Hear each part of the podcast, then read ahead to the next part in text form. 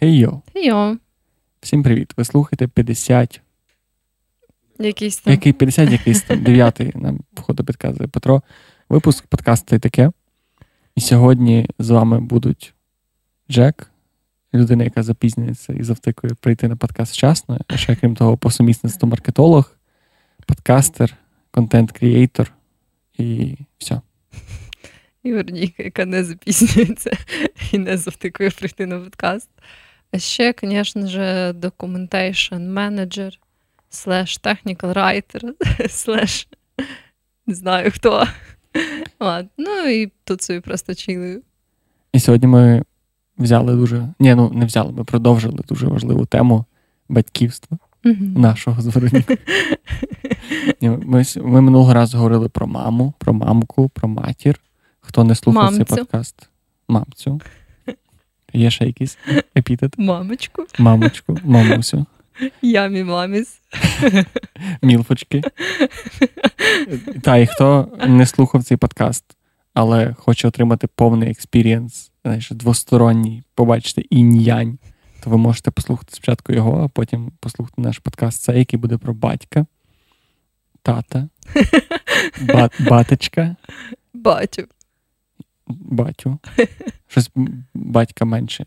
Навіть нема філф? Нема ділф, that I would like to fuck. Ну, та є. Ну, цей термін далеко не настільки поширений, тому... Да. Ну, мені здається, він вже набуває популярності. Так. Да. Я ж не зустрічаю такого якомусь масового медіа. Чоловіки в віці починають слідкувати за собою. Цей термін стає більш масовим. Це з'являються ці інстаграм-діди. Да, такі, сука, гарні. Да, це, до речі, другий раз, коли ми згадуємо на подкасті інстаграм-дідів. А коли було перший? Коли ми говорили про старших людей і про те, чи старші люди можуть бути привабливими. Ліна, ти пам'ятаєш, який це випуск? Я прям номер точно не пам'ятаю, але це був один з таких ранніх, ще домашніх. А, як твої справи? Як твоє життя? Як тобі чекалося мене? Дуже, знаєш, не терпілось. Насправді, я от хотіла розказати, що я зробила такий цікавий експеримент для себе. І свідомо займалась спортом тиждень. Вау. Що доволі дуже багато для мене, насправді, бо я вже, мені здається, останній раз я так це зробила, коли на початку весни переїжджала, тому що для мене це був дуже напружений період. Але там в мене, в принципі, anyway, було дуже багато якихось навантажень, бо я постійно переносила якісь коробки, щось розкладала, збирала і так далі. А тут я прям відчула, що моє тіло вже не хоче зі мною співпрацювати. А як саме? У мене, коротше, була якась така странна штука, і я, звісно, не знаю, чи вона продовжиться, але я сподіваюся, що ні. Що, типу, постійно якось після тренування, при тому, що я не дуже сильно навантажую себе. Ну, типу, я ходжу в зал і бігаю, але це не те, що я там зараз тренуюсь для якогось змагання або якось екстра там сильно щось роблю. От, і після кожного тренування в мене була якась така двіжуха, що мене починав боліти якийсь рандомний м'яз, типу то литка, потім ця литка проходила, і після наступного тренування в мене боліла спина, потім після наступного тренування в мене боліла шия, типу, при тому, що я нічого не міняла в тому, як я роблю ці вправи, я роблю їх уже багато років, типу, тобто це якби не питання якоїсь там техніки або ще чогось. І це було так странно, тому що кожен раз, ну, практично кожен раз це була якась інакша штука. І, типу, тільки одна штука приходила, в мене з'являлася якась нова. І це прям тривало так десь місяць. І я в перший час, ну, так як в спорті мені дуже подобається, і я, типу, вже звикла якось регулярно до цих наркотиків, до дофаміну і серотоніну, і що там. От. І я вже так до цього звикла, що я, типу, така думала, ладно, я відчуваю якусь хуйню, я, типу, відпочину, поки вона в мене не пройде, і, ну, типу, не буду там бігати, не буду ходити в зальчик, і після цього піду. І я от так спробувала місяць робити, і кожен раз в мене з'являлася якась нова хуйня.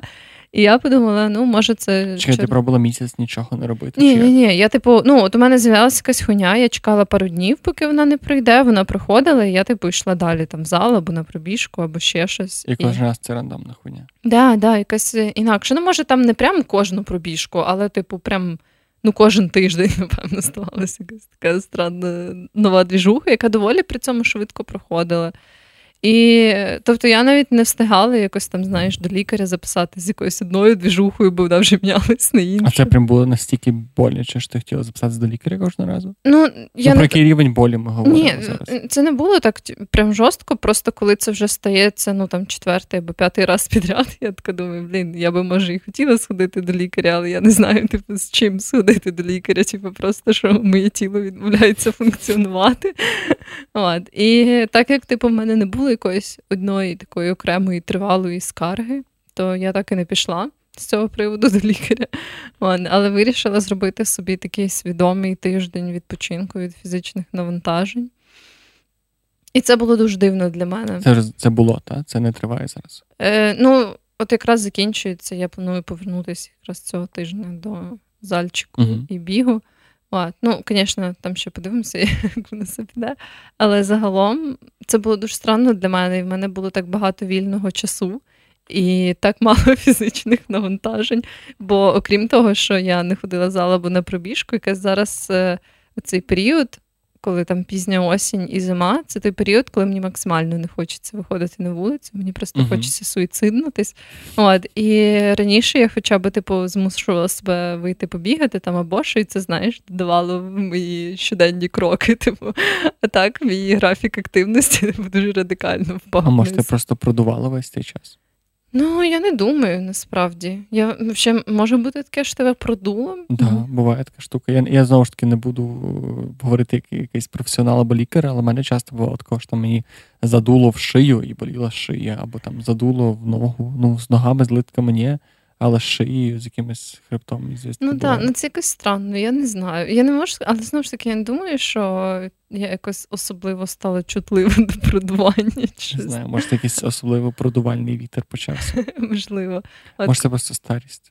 Можливо, так. Да. Але я завжди, думала, що я, підтримую себе в хорошій фізичній формі і, по ідеї, в мене не могло бути такої хуйні. Але я поняла, що це так не... 150-й випуск подкасту «Та й таке» про таблетки, які ми п'ємо кожен день, або про лікарів, до яких ми ходимо. У мене є таблетки, які я п'ю кожен день вже. Бачу, може це... Можливо, не знаю. Я розчарувалася собі, я просто чекаю, коли ми вже матимемо роботичні тіла, які не будуть мотити такої хуйні. Перший крок. 5G в руці вже є. Да. Залишилося всього нічого. Тому, якщо хтось вже має якийсь такий проект, щоб інтегрувати себе з роботом, то я та, якщо хтось з наших слухачів займається робототехнікою, професійною, то зробити з Вороніки кіберсолдата, кіберподкаста. Да. Я вже готова кіберсолдатом. Ти будеш як робокоп, але робо-документейшн-менеджер. Може, це допоможе тобі робити роботу краще? Я не думаю, що я буду ефективніше робити роботу. Я використаю це краще для чогось іншого. І ти вже, якщо робот, нахуя ти робити роботу? Хоча в слові робот є слово. Але ти не робот, ти кіборг. Да. Все. Тоді ми... слово борг. Борг перед суспільством. Кіберборг перед суспільством. Мусить вертатися вебкам. Без контексту цього епізоду про вебкам, це звучить зараз дуже не для твоєї репутації, якщо Вороніка не була в вебкамі. А що в тебе сталося? У мене сталося сум, у мене сталася печалька і розчарування в собі. Коротше, це дуже рандомна історія, я не дуже все можу розповісти, бо це пов'язано ще з одною людиною. Коротше, мені написали в LinkedIn один чувак, якого я довго фоловлю, чисто рандомно, і такий, додався, законектився. І я ж усім написав, прикольно, радий, дуже, дуже не очікував, що ми там законектимося, що ти взагалі про мене дещу і так далі. І ми ж так мінімально розговорилися, і він сказав, я зараз шукаю маркетолога, давай, поговоримо. Я там не маю вакансії, просто ніби я там писав в себе раніше там в Телеграмі десь пост про це, і мені цікаво просто з маркетологами і подивитися, що вони вміють, що мені шукати, там трохи якось поконсультуватися і потенційно закрити вакансію. Вот. І це дуже класна компанія, за якою я теж дуже довго слідкую. Думаю, що я не дуже окей називати конкретно цю людину і компанію, та й не хочу позоритися зайвий раз. І, коротше, я дуже був такий на хайпі, я дуже такий вау, це дуже прикольний opportunity для мене, можливість, це дуже рідкісно, я дуже радий, що мене там знайшли мої відоси і написали мені по відосах. І, коротше, опіздюлівся я щось дуже сильно, в нас стався цей кол, і, знаєш, типу, було стільки професійно, типу, я щось міг сказати, я не відчував себе, типу, дном, але я настільки відчув цей проміжок між моїми навиками і необхідними навиками на цю позицію. Тут, навіть, знаєш, коли справа навіть не в знанні, а просто якомусь такому банальному пойобаності життям і досвіді. І я такий сидів і такий, бля, я просто кажу, я навіть в кінці показав, що я явно не є не good fit, тому що я не маю достатньо досвіду, який треба. І це ж мене так попаяло. Тому що це, знаєш, зразу перше ти думаєш, це нормально, я ще доволі молодий, мені так все прикольно. А потім ти думаєш, але от ти просрав можливість, а потім думаєш, а чи ти взагалі зараз в місці, яке тебе веде до цієї можливості, а взагалі якої ти хочеш можливості, а взагалі що ти хочеш того життя, а тобі взагалі подобається, як ти... Та й таке.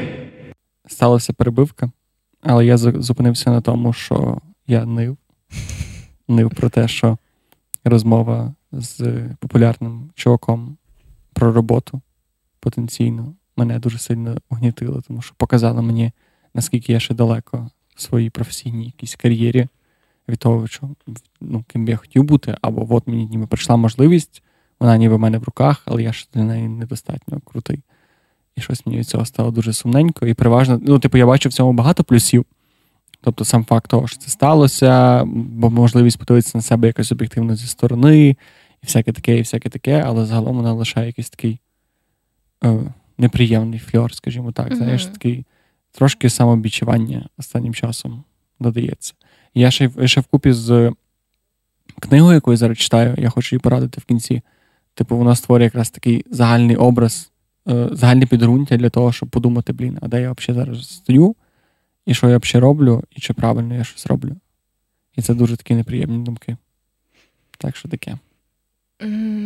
Мені здається, це швидше позитивна штука. Просто, що в короткотривалій перспективі це не дуже приємно. Я би навпаки хотіла пережити такий досвід, тому що поки що я не уявляю, як виглядає super-advanced documentation manager або людина, яка, виросла з цієї галузі. І мені навпаки, знаєш, було би класно, навіть просто побачити те, що пройти співбесіду на якусь таку там вакансію, де я би відчувала, що там, знаєш, люди моєї галузі якісь супер ахуєнні. Але, я думаю, це можна зрозуміти твої відчуття.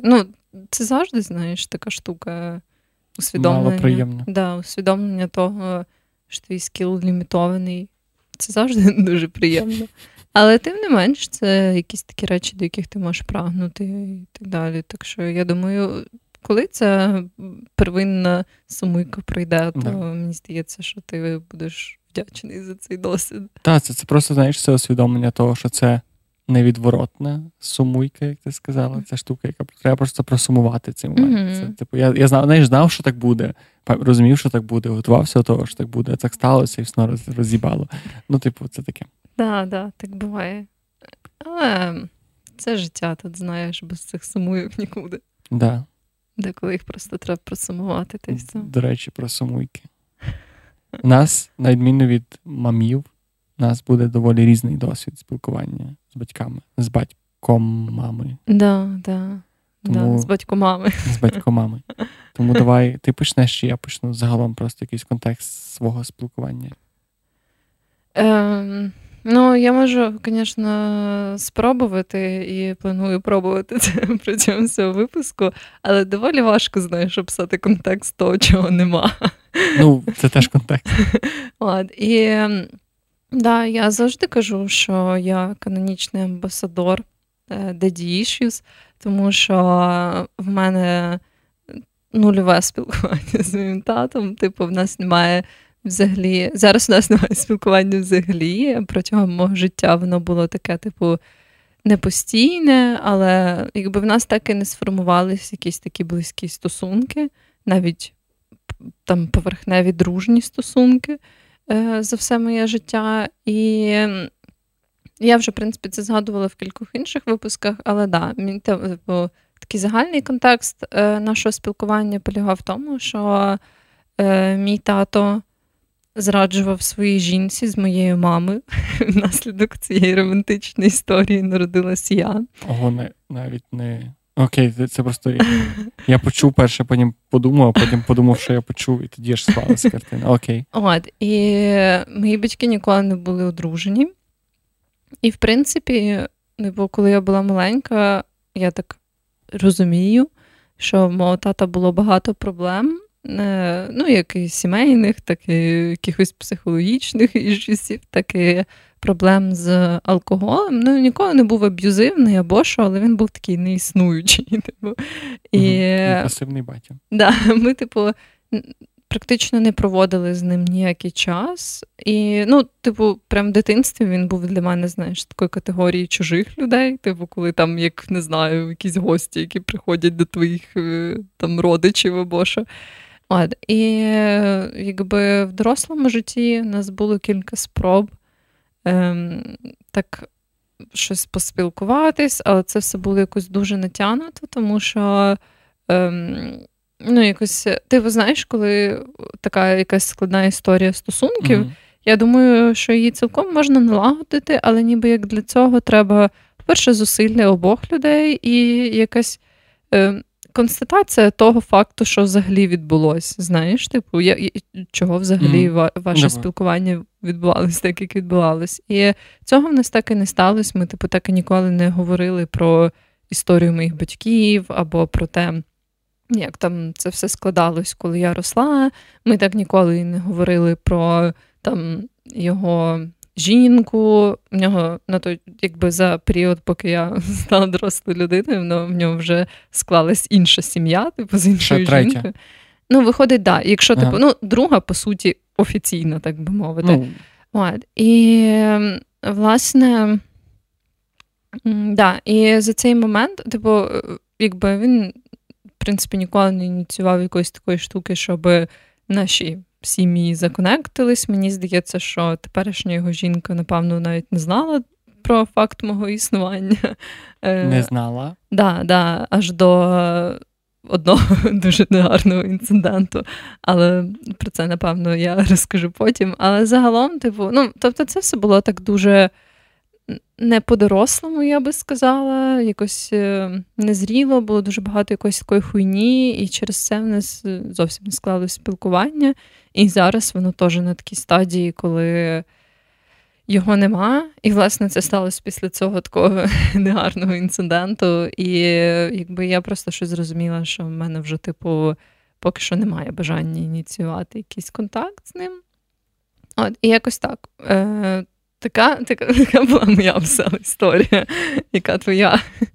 У мене немає веселої історії, в мене все більш канонічно. У мене, взагалі важко. Треба було мені першому розказати цю історію, бо я зараз, буду звучати, ніби я хвалюся, навіть якщо я не буду нічого розказувати хорошого. Ну, добре, у мене загалом з батьком доволі такі звичайні галицькі відносини. Ну, у мене, батьки разом були, я в них дитина, вони, так і досі разом. І, в принципі, ми спілкуємося. У мене так само вони з мамою поїхали, коли був малий, потім повернулися, коли був в 6 класі. І для мене батько загалом, у нас не дуже були хороші стосунки. І зараз я не можу сказати, що ми вибудували вже якісь дружні стосунки. Ми зараз прям в такому кращому стані, ніж ми були, коли я ще був менший. Тому що коли був менший, для мене батько завжди був, оцей чувак, яким тебе лякають, якщо ти mm-hmm. провинився. Тобто це не твій якийсь там, не знаю, опікун, не твій вчитель, не твій ментор, не твій коуч, не твоя якась там опора, а саме, якщо ти не вивчив уроки, то той мужик дасть тобі пізди.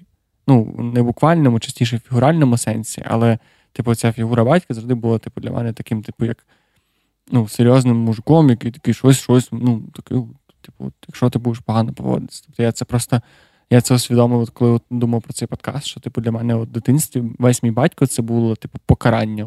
Саме його існування це було мене покарати, покричати, подорікати мені.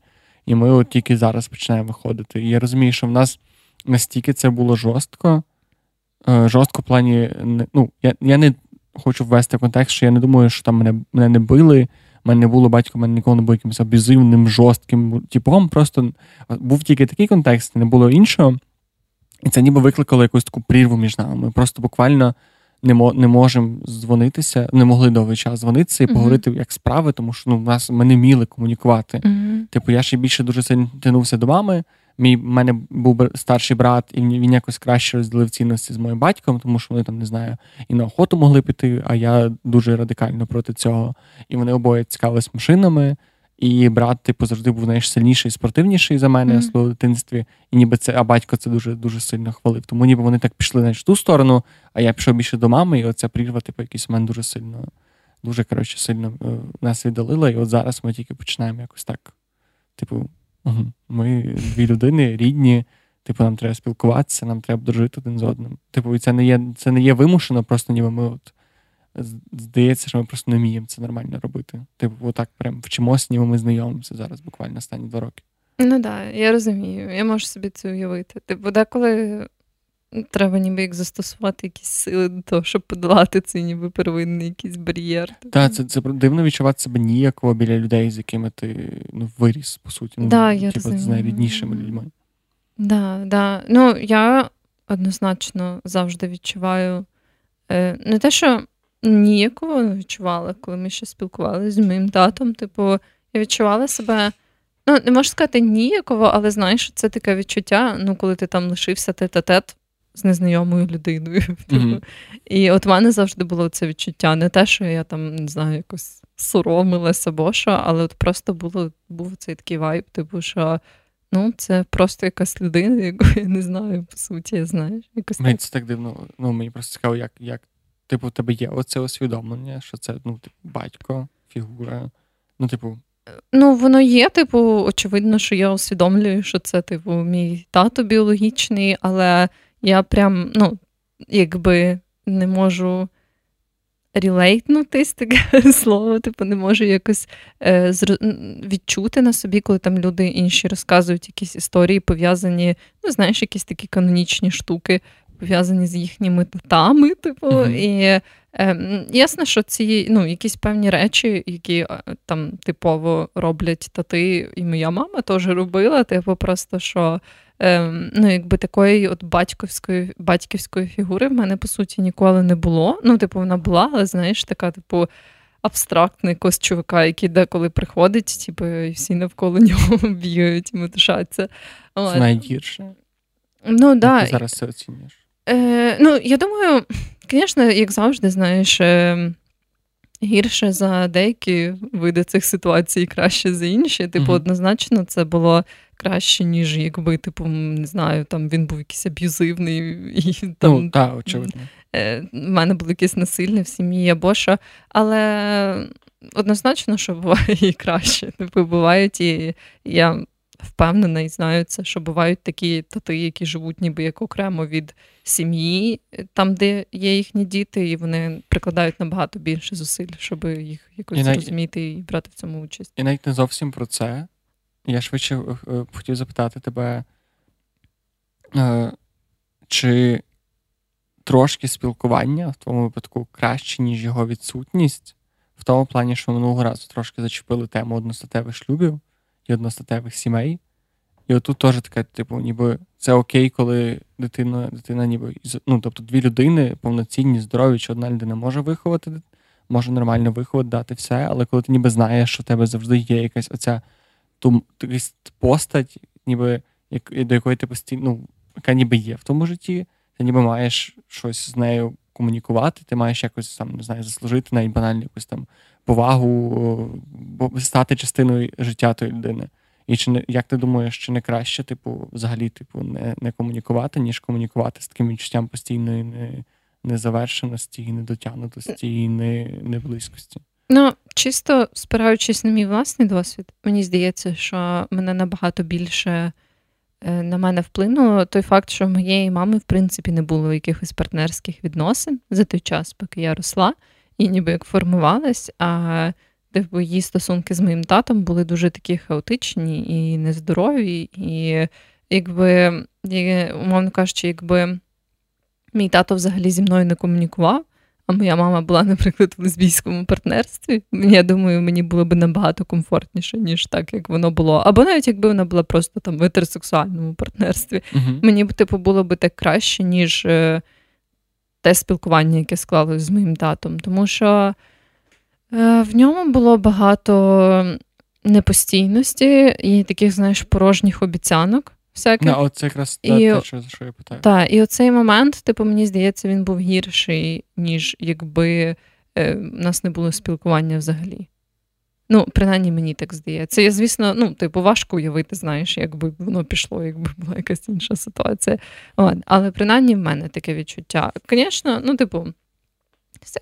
так складається, і я, вдячна за той досвід, який був у мене, і я розумію, що я вже не можу його поміняти. Просто з точки зору ніби якоїсь такої здорової психологічної атмосфери в сім'ї, мені здається, якби цього спілкування не було взагалі, це було б краще. Просто теж те, що я чув про dead issues, бо я менше з цим знайомий, насправді. Менше, ніж ти, загалом не дуже обізнаний.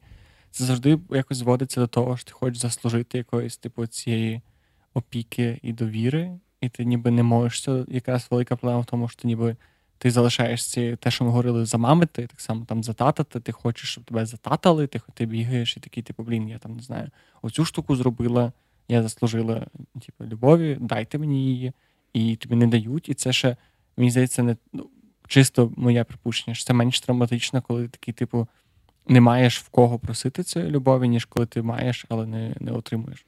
Тому мені, власне, цікаво твій досвід з цього плану. Чи ніколи не думала, що краще би взагалі ноль, ніж отакий незрозумілий кусочок? Мені здається, знову ж таки, якби в моєї мами було оце таке партнерство, і в мене, наприклад, був би відчим, або якась інша така, фігура, або її там партнерка, неважливо, то це просто, знаєш, була би ніби як більш така, мені здається, гармонійна атмосфера, коли ніби як є дві людини, які зважують, ці якісь різні ситуації, можуть тобі різні поради дати, або однакові, але, знаєш, ніби як з різної перспективи подивитись на якусь ситуацію, з якою там тобі треба допомога, або якою ти хочеш поділитись, або там різні, не знаю, компліменти тобі робити, коли ти дитина, знаєш, про різні штуки. От, я думаю, що цього би мені цілком вистачило. Проблема, мої dead issues проявлялись такими двома головними способами. І, знову ж таки, я не можу сказати, що там науково досліджено, що така поведінка твого тата призводить до такого dead issues. Можливо, і швидше за все були якісь інші фактори, які вплинули на формування цих якихось моїх проблем. Просто, що, коли я думала про це, мені видається, що все почалось принаймні з моїх таких стосунків з татом. Далі там воно вже, можливо, нашаровувалось з усім іншим. Але перше, як воно проявилось для мене, це було те, що я дуже сильно ненавиділа свою зовнішність і своє тіло, прям дуже сильно. І доволі тривалий час. І друге, це те, що я, власне, не знала, як побудувати романтичні стосунки і якби навіть із чоловіками, і з жінками, насправді, бо я якось не уявляла себе в партнерстві взагалі, і якби в мене був такий оцей момент, але з чоловіками це, напевно, було якось трохи гірше, бо я прям тривалий час не могла собі уявити, що я можу, прям любити і, не знаю, бути, знову ж таки, в партнерстві з якоюсь людиною чоловічої статі. Саме через те, що не було саме цього референсу в дитинстві, так? Можливо, так. Але загалом я, от була там довгий час схильна до того, щоб вибирати таких званих собі недоступних партнерів. Це, коли ти вибираєш людину, яка або не зацікавлена в тобі, або вона вже є в стосунках, наприклад, і, знаєш, оці такі просто якісь кращі, нездорові. І прям це був такий дуже сильний паттерн, такі, не знаю, повторюючись події в моєму житті, прям тривалий час. І аж допоки я не почала з цим розбиратись в психотерапії, я якось в один день усвідомила, що всі мої так звані любові всього життя були дуже схожі одна на одну. Ну, типу, як не те, що схожі одна на одну, але ніби як в цьому всьому був один такий спільний знаменник того, що ці люди так або інакше не могли бути зі мною, типу ми не могли побудувати якісь стосунки. От. І, власне, це були такі дві штуки, які мене, ну, мені здається, найбільше якось проявились через моє спілкування з татом, таке, як воно було. Ну, і, можливо, я вже згадувала в тому випуску про стилі прив'язаності, що в мене дуже тривожний стиль прив'язаності, принаймні був, знову ж таки, до того, як я почала з цим розбиратись в психотерапії. І мені здається, що це теж такий собі наслідок того всього, бо коли я вже перейшла з цієї стадії неможливості побудувати партнерство в стадію можливості побудувати партнерство, я відчувала, що ця людина ніби як може постійно будь-який момент піти від мене. І я дуже гостро це відчувала. І, ну, тут, звісно, є деякі паралелі між татом, який, типу, приходив, коли йому заманеться, йшов, коли йому заманеться. І я думаю, що це теж вплинуло, типу, на цю таку тривожність, якусь, знаєш, майже підсвідому, типу. Ні, це дуже очевидно паралельно, насправді. Ну, тобто, якщо ти спілкуватися така ж, типу, що от, типу, в тебе була фігура, від якої ти очікувала любові, прийняття і так далі, вона була супер нестабільна в твоєму житті, її присутність, то очевидно, що коли знаходиш ніби фігуру, яка, я не думаю, що хлопець має замінювати твій батька, але ніби в твоєму житті, типу, ти він якраз стає на то місце, на цей приклад цієї фігури, яка в тебе була в дитинстві, і да, ти, я думаю, що ти дуже схожими термінами завжди мислиш стосовно хлопця, як стосовно батька. Часто, ну, розумій мене правильно. Бо я не хочу сказати, що всі дівчата шукають свій батька. Хоча, до речі, є такий термін, і я зустрічав людей, які з ним дуже погоджуються, дуже не погоджуються. І навіть в своїх стосунках я дуже часто знаходжу якісь там паралелі, що типу моя дівчина, мої якісь риси, які схожі на її батька, типу, більше там шанує і цінує, і часто така більше їх, типу, вихвалює, дає їм компліменти. Тому я не знаю, як це працює до кінця. При тому, що я шукав собі дівчин максимально не схожу на свою маму. Просто от максимально. Зовнішньо я не знаю, бо мені якось, знаєш, дуже важко оцінювати людей, які ти стільки бачиш. Мені здається, що зовнішньо теж. Але для мене просто моя мама така супер була, така завжди екстравертна і дуже така прям відкрита і така прям, ну, вона... Хоча, напевно, багато хто знає мою дівчину і подумав би, що вона схожа. Да, я тільки що так подумала. Чорт забирає. Від чого тікаємо, до того приходимо, називається. Я навіть не знаю, чи мій хлопець схожий на мого тата. Настільки поганий знаю свого тата. Коли я була сама, тоді можна було сказати, що в мене такий партнер, як мій тато. Коли я не була в стосунку. Коли я була сама, в мене були такі партнери. Ти маєш знати, що не було їх? А, окей, я не зразу поняв цю шутку. Давай вернемося. Ти казала, що в тебе була оця нелюбов до свого тіла і неприйняття. Але ти схожу штуку казала на попередньому подкасті про маму. Так, я думаю, що це була така, знаєш, спільна штука. Ну, типу, я маю на увазі, що якби... Не було такого моменту, щоб я відчувала себе приваблою, а ще якби і найголовніша жінка в моєму житті постійно теж не відчувала себе привабливою, що підсилило цей ефект, знаєш. От, тому я думаю, що тут це була така собі атака з двох сторін. Такий ін'янчість. Цікаво, у мене батько теж дуже сильно вплинув на моє сприйняття себе. Не в плані того, він там ніколи не оцінював мою зовнішність, не казав, що в мене там, не знаю, кірпатий ніс або щось таке. Але в плані, типу, так для чоловіка завжди важливіше, мені здається. Мене, принаймні, в житті так не знаю. Типу, саме фізичний твій стан, а не там морда ліця твого. То мій батько завжди був, коли був малий, він дуже жорстко. Типу, мене булив, можна сказати. Ну, бо в мене брат ще такий, типу, він... По-перше, він старший на 4 роки, відповідно, він, типу, швидше. Ну, коли там мені було 8, йому було 12, і подивися на ти, ну, 8 років, 12 років, це, типу, зовсім різні в плані мускулатури, в плані якихось атлетичних здібностей люди. У мене завжди був, типу, цей батько, який все життя займався спортом і їбашив, працював руками. І, типу, брат, який теж вже ходить на карате, і вже такий весь і підтягується, все. І я такий, мене маленький, грубонький. І в мене ще завжди все життя були періоди, коли я дуже грубий, потім дуже худий, дуже грубий, дуже худий. І оцей період, коли я був дуже грубий, був дуже довгий спочатку. Коротше, я в школі був доволі повний. І з мене, що батько, що брат, дуже багато стібались. Я вже був... Грушка, це була переважно оце, типу, саме моя часта кликуха в сім'ї, це була грушка, тому що, знаєш чому? Чому? Тому що... Це звучить дуже мило, насправді. Так, звучить воно, звісно, мило, але чому суть клички грушка? Що форма груші яка? Вона зверху худенька, угу. а знизу жирна. От і в мене плечі вузенькі, а срака широка. От, і це, коротше, була така... Оцей інструмент, яким дуже довго... Ну, і мій батько на дуже довгий час у мене відбив бажання займатися спортом. Прям на дуже довго. І я навіть зараз деколи відчуваю, що типу, у мене це настільки йде через... Типу, ти дивишся на себе, бля, я знову там поправився. Боже, срана вага. Коротше, дуже-дуже багато стресу через... То ти прям відчуваєш, що це впливає на тебе і зараз? Зараз складніше, тому що я ніби якось... У мене вже нема такого. Я думаю, зараз... Я вже полюбив, я знайшов для себе якось приємність заняття спортом, хоча теж для мене оцей твій експеримент в тиждень це швидше норма, ніж виняток. Але, типу, але все ще в мене залишається цей величезний страх, типу, трошки поправитися або там виглядати, типу, не так, як там, не знаю, як мій батько уявляв, що я маю виглядати. От.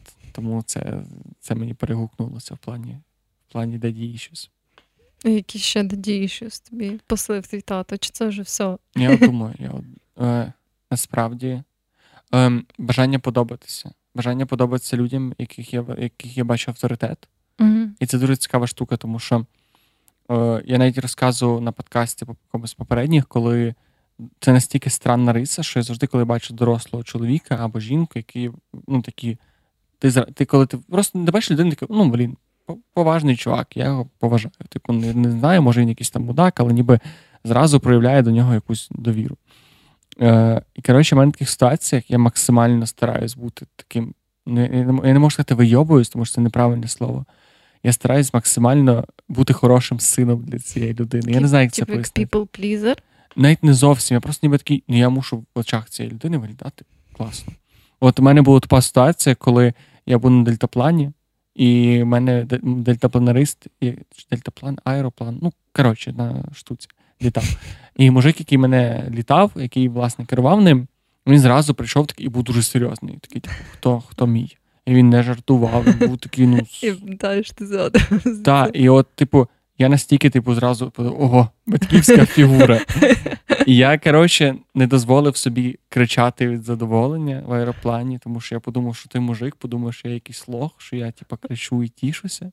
І я хотів кричати, я дуже тішився, але якийсь хвилин, ну, там, не весь політ, але добру частину, 20%, я лежав і думав, я якось, не спозориться. А я ще й GoPro тримав, думав, так, чи він не подумає, що я якось кончено тримаю GoPro. І це настільки, тому що, настільки тупо, тому що ти ніби усвідомлюєшся в якихось таких більш загальних речах, але деколи, коли ти не встигаєш про це подумати, а згадаєш це постфактум, ти розумієш, наскільки твій мозок такий, типу, от твій батя, він тебе відпіздить, що ти не зробив уроки. А ще ти маєш бути, там, не знаю, накачаним, успішним, відзнацьки приносити, бо інакше не будеш отримувати оцього, типу, якогось примарного схвалення від свого батька.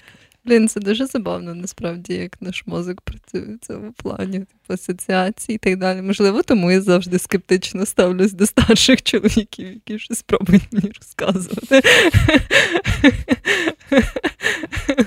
А ти ставишся до них скептично?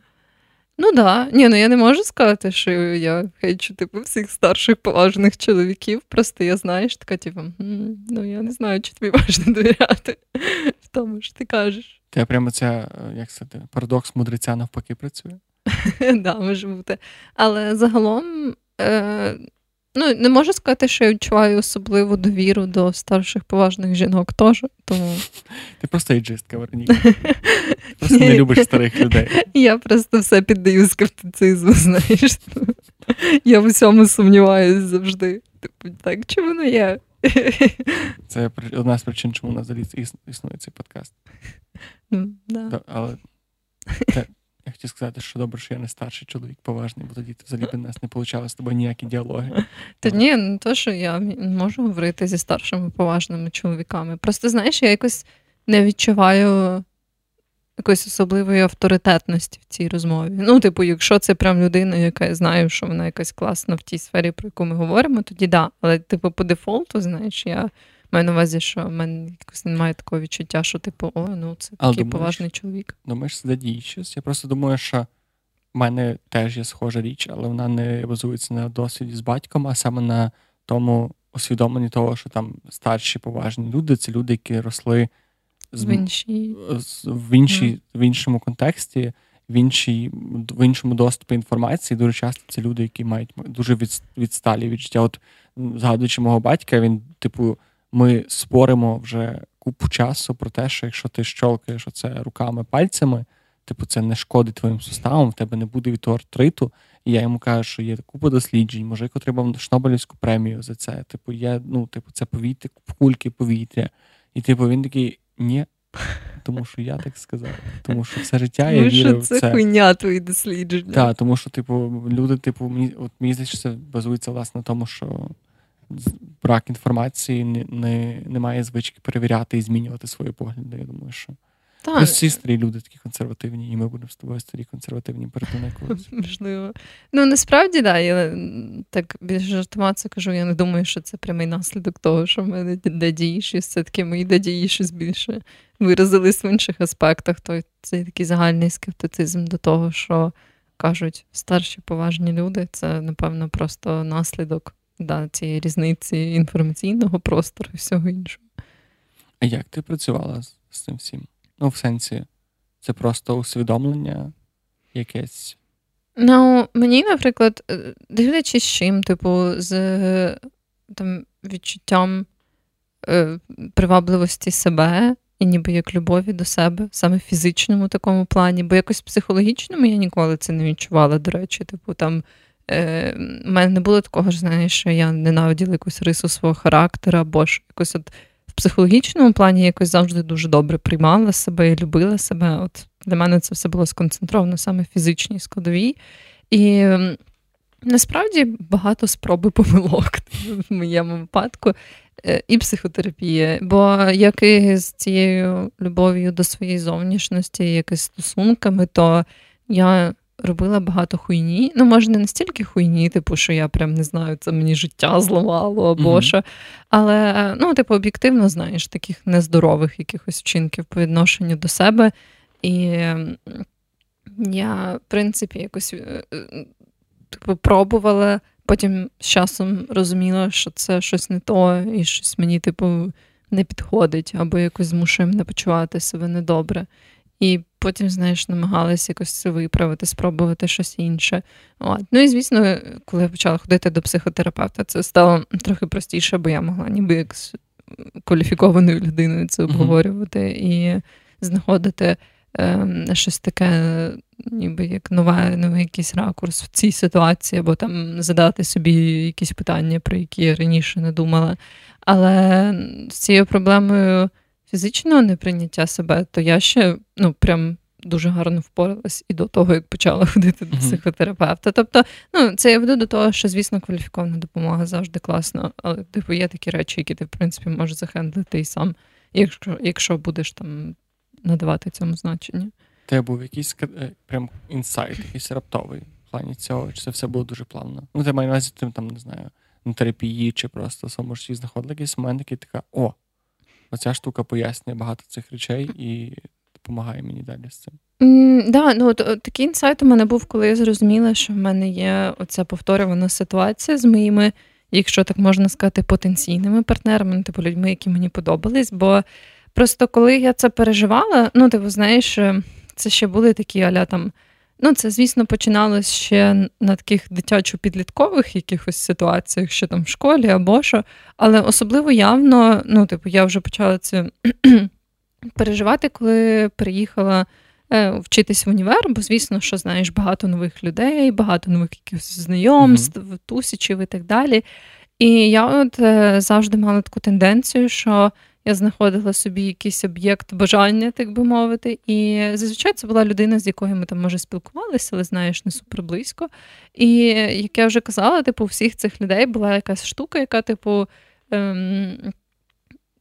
якби, ну, унеможливлювала наші стосунки. Або це були, знаєш, такі супер драматичні, депресивні люди, які як не могли розібратись в собі. То це були якісь заміжні чоловіки, ой, дружні чоловіки, то це були, типу, якісь, не знаю, там теж просто чуваки, в яких були стосунки, типу, або це були якісь, типу, чуваки, з якими ми там нормально спілкувалися, але вони, типу, не були зацікавлені, типу, в мені, як в потенційній партнерці. І, типу, коли це відбувалось, знаєш, типу, є оцей такий момент, що ніби коли ти в цих ситуаціях, тобі здається, що це все дуже різні ситуації. Там цей чувак, типу, не може розібратись собі, а цей чувак, типу, має дружину, а цей чувак такий, ти знаєш, воно все видавалося таким різним. Це мій улюблений мем. Там, знаєш, спрайт, 7-up і ще одна зелена водичка, і підпис, що всі мої бивші взагалі не схожі на одну. Да. І от якось так теж в мене було, що, типу, мені здавалося, ну, це ж такі різні ситуації, знаєш, там, це був чувак, з яким ми працювали, але це був чувак такий, то, типу, ну, блін, це ж все таке різне. І потім в якийсь момент я прям реально відчула цей такий канонічний інсайт, коли просто, знаєш, в одну секунду в тебе щось типу, зійшлося в голові, і ти розумієш, бля, воно як. А в тебе було, до речі, і протилежний прояв паттерна, розумієш, на увазі, бо дуже часто в мене, наприклад, були такі ситуації. Мене кидали або в стосунки, в яких, типу, партнерка супер мені не підходить, або кидала ситуацію, в якій я вже не підходив цій партнерці, але по тій самій причині, що мені попередня партнерка не підходила, ніби що мене крутило просто типу з одної ролі в іншу, типу не залишалось, просто мінявся. У мене була схожа штука, але вона проявлялась в тому, що от я кажу, я дуже любила недоступних партнерів. Якщо раптом так ставало, що ця недоступність зникала, наприклад, типу, цей чувак, який не був зацікавлений, мені раптом такий казав: "Знаєш що, давай підемо на побачення". Я була така: щось вже не цікаво. Дякую, але ні, дякую. От. І, типу, якщо раптом так ставало, що ця унеможливлююча обставина зникала, я дуже часто, дуже різко втрачала інтерес до цієї людини. А яке в тебе було вирішення в кінці кінців? Ну, тобто зараз ти в стосунках. Це було, типу, ти просто знайшла абсолютно щось новий досвід? Чи ти саме дозволила людині, яка тобі здавалась неприступною, до себе приступити?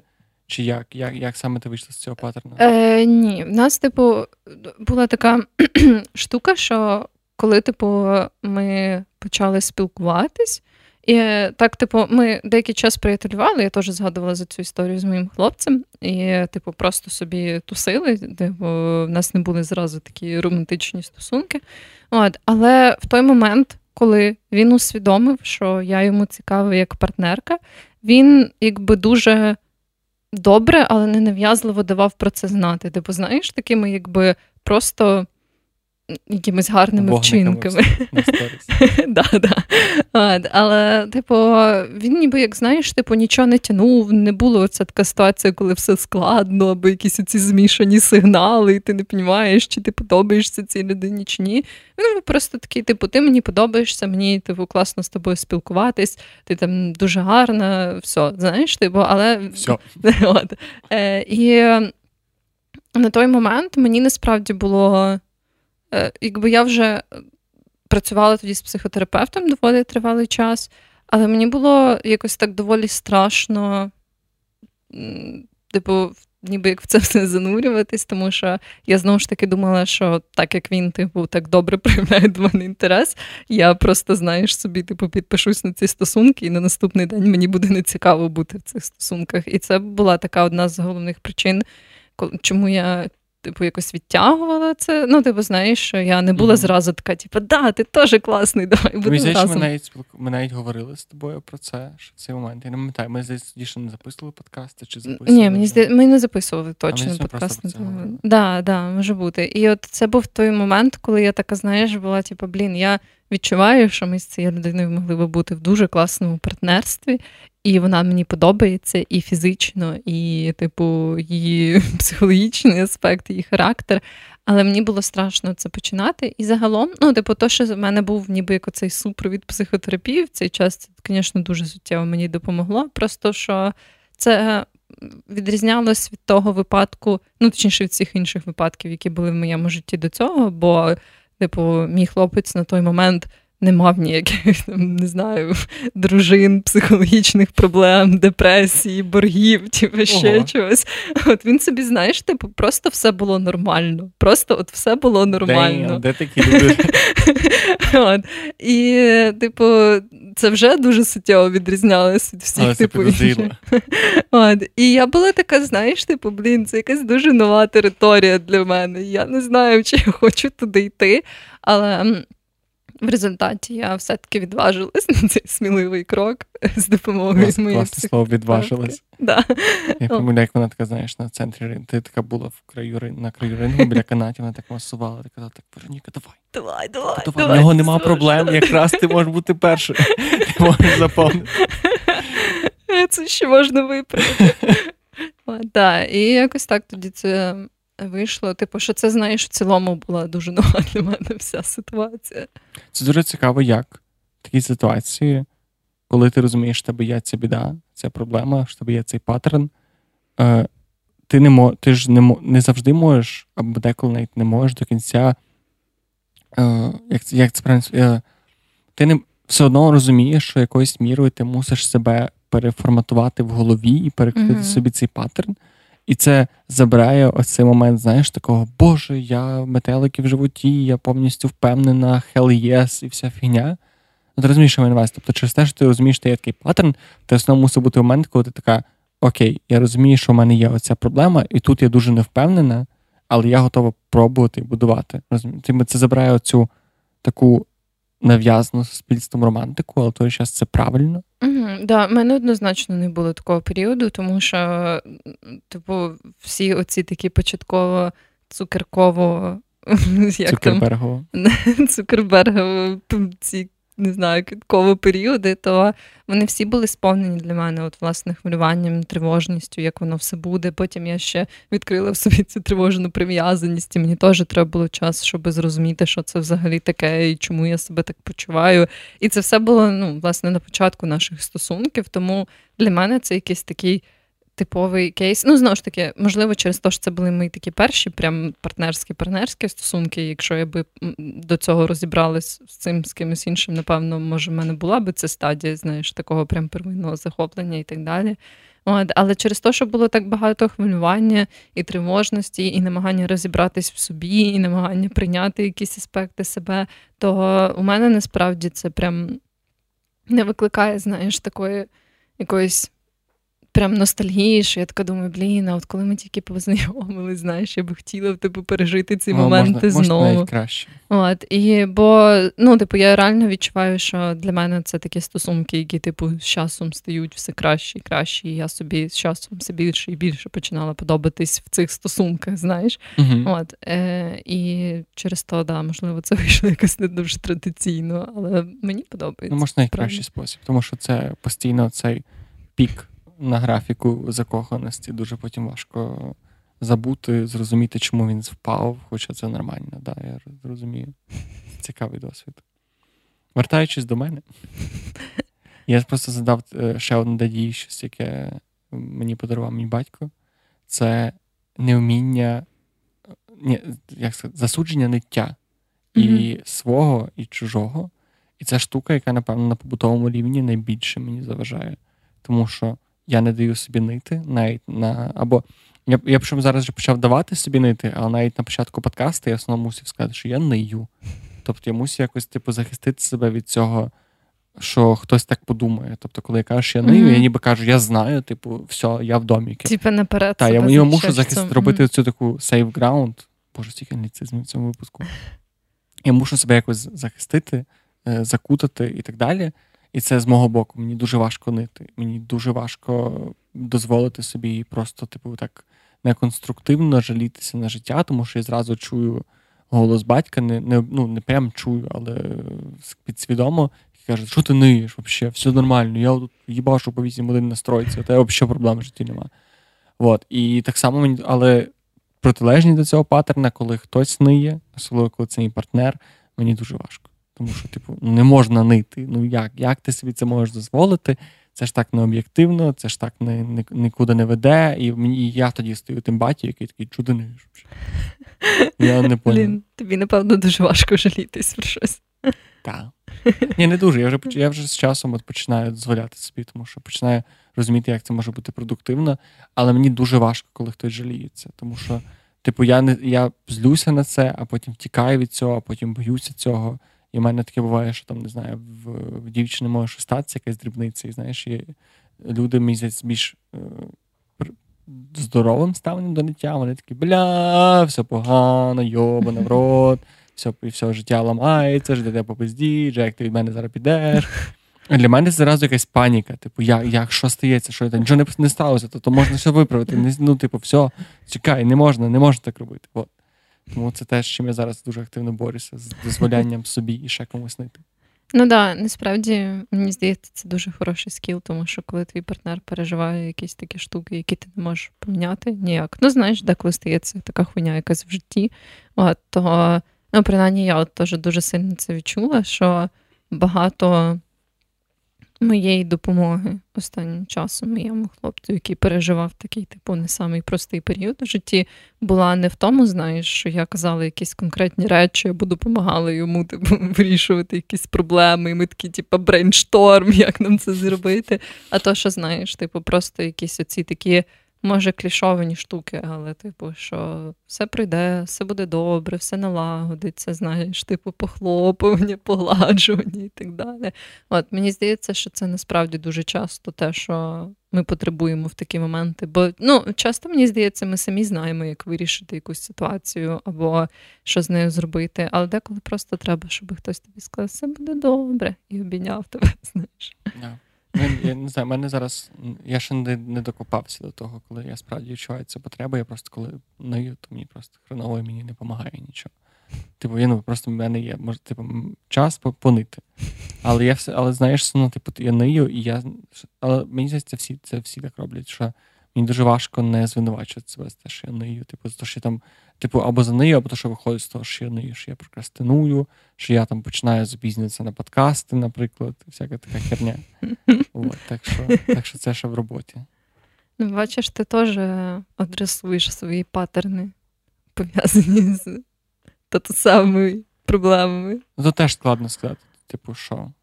Чи це татусева проблема, чи це вже якась інша? Ну, да. Взагалі, як ти ставишся, це ж гештальт-підхід, правильно? Чи ні, це психоаналіз, що всі твої проблеми з дитинства? Типу з батьків? Ну, психоаналіз, насправді, дуже така туманна штука зараз. Він має дуже мало доказової бази. І через то я налаштована скептично до нього. Мені здається, це була непогана теорія на свій час, але зараз, по-моєму, вже багато що в ній втратило свою актуальність. Ти маєш на увазі, що не все йде від батьків? Да, бо так само великий вплив на тебе можуть мати події і пізніше в житті, особливо, якщо це були якісь травматичні події, або дуже вражаючі. Тому, ну, не знаю. А ти що думаєш про нього? Ну, мені, от, власне, не подобається, тому що це все, навіть не в плані доказової бази, це просто якось так, типу, воно дуже сильно... От є дві людини, які, блядь, в цьому винні. Ну, да, і вони проїбалися, а ти тепер це розхльобуєш. І от мені не подобається, тому що я навіть, може, зараз, навіть в контексті цього епізоду, який спеціально зроблений, що ми поговорили про батьків, я теж ніби говорю про якісь штуки, які через батька в мене проявилися психологічно неправильні, але я не відчуваю, що це робить його поганою людиною, чи там мене виховано так. Це знову ж таки відчуття, що, типу, ті срані діти, типу, ти що їм не зробив, воно все одно щось буде незадоволене, і як би ти не старався, все одно ти якось його вгробиш. І це не дуже класний контекст для виховання. І я не дуже фанат ідеї мати дітей, але я уявляю, як мені зараз усвідомленням цього всього було би виховувати дитину, це якась купа параної, стресу, і це б ж і я усвідомлення того, що це параної і стрес вплине на дитину.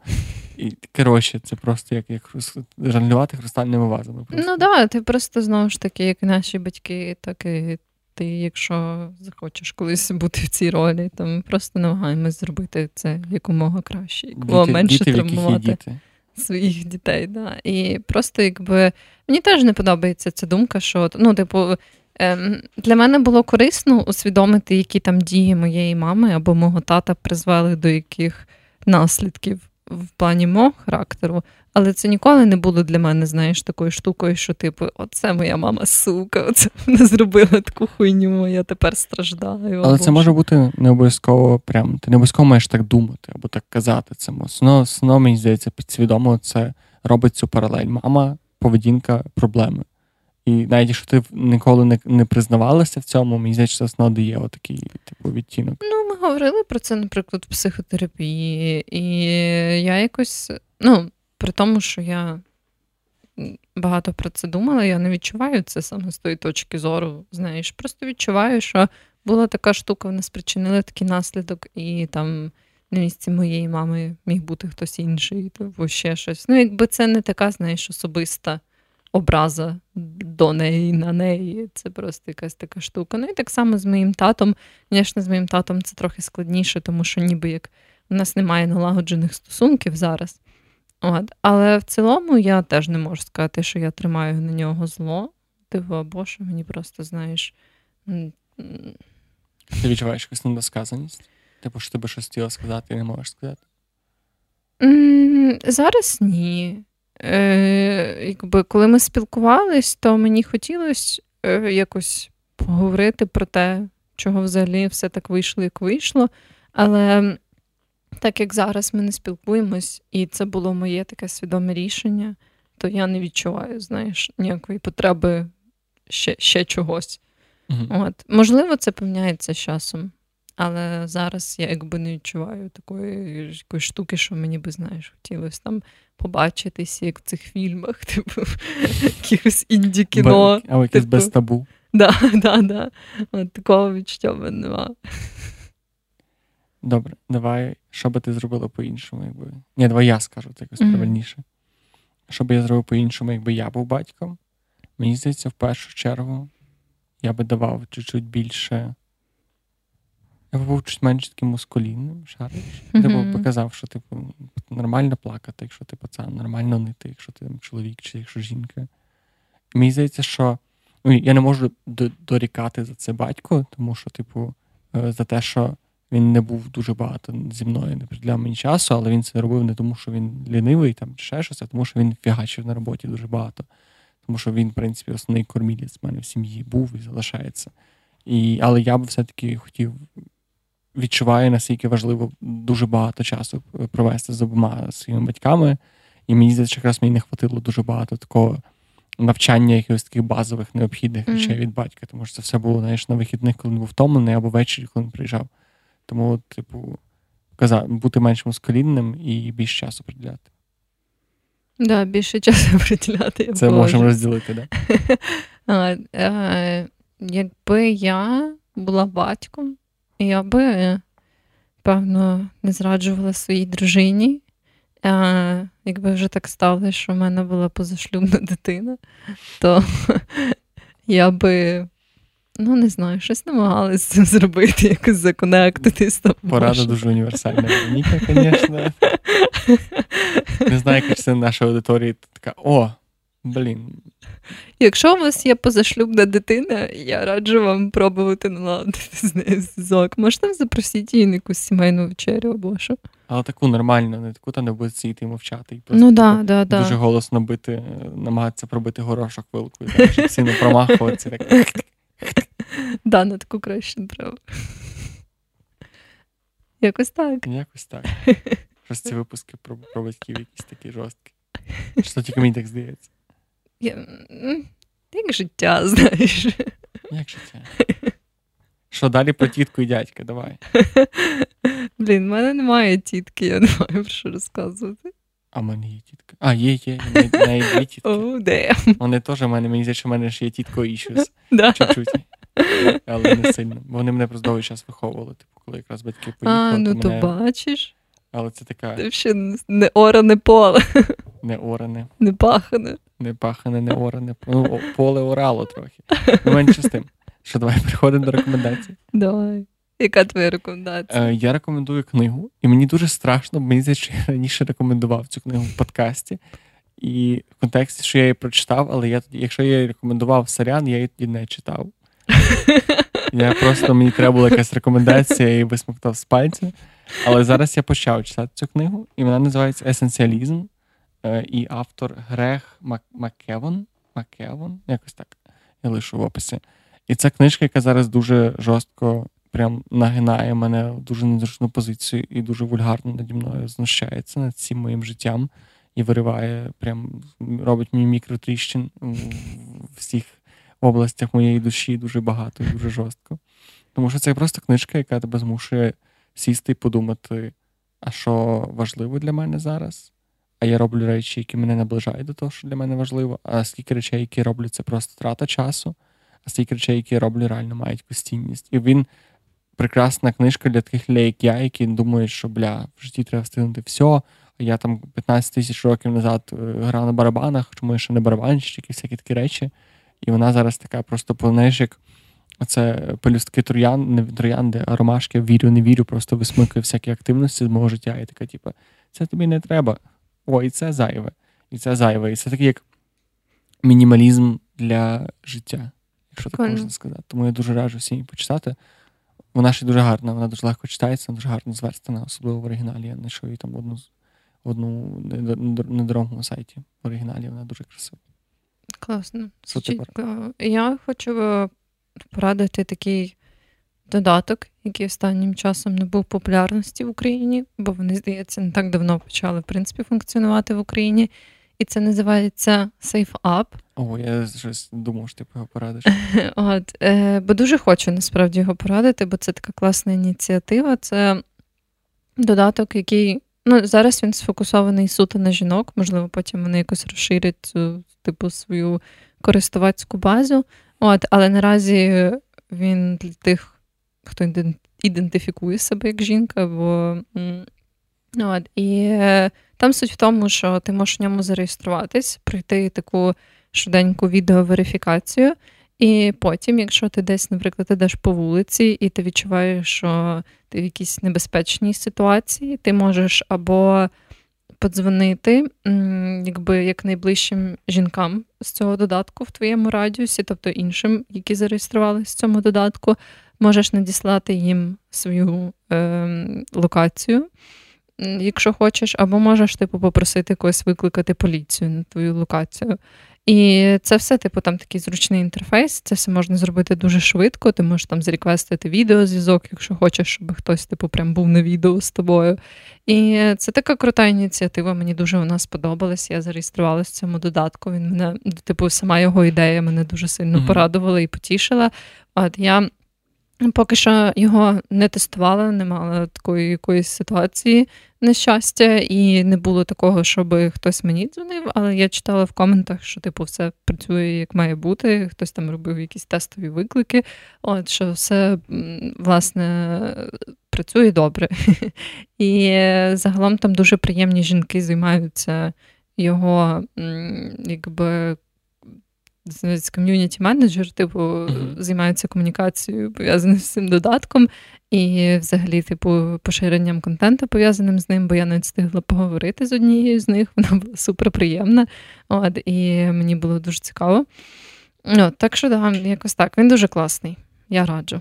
Я дуже багато в мене знайомих, подруг, постали про цей додаток, і це дуже круто. І він там ізраїльський, він запустився просто в Україні, походу, друга країна. Тому це теж дуже приємно, що ми стали...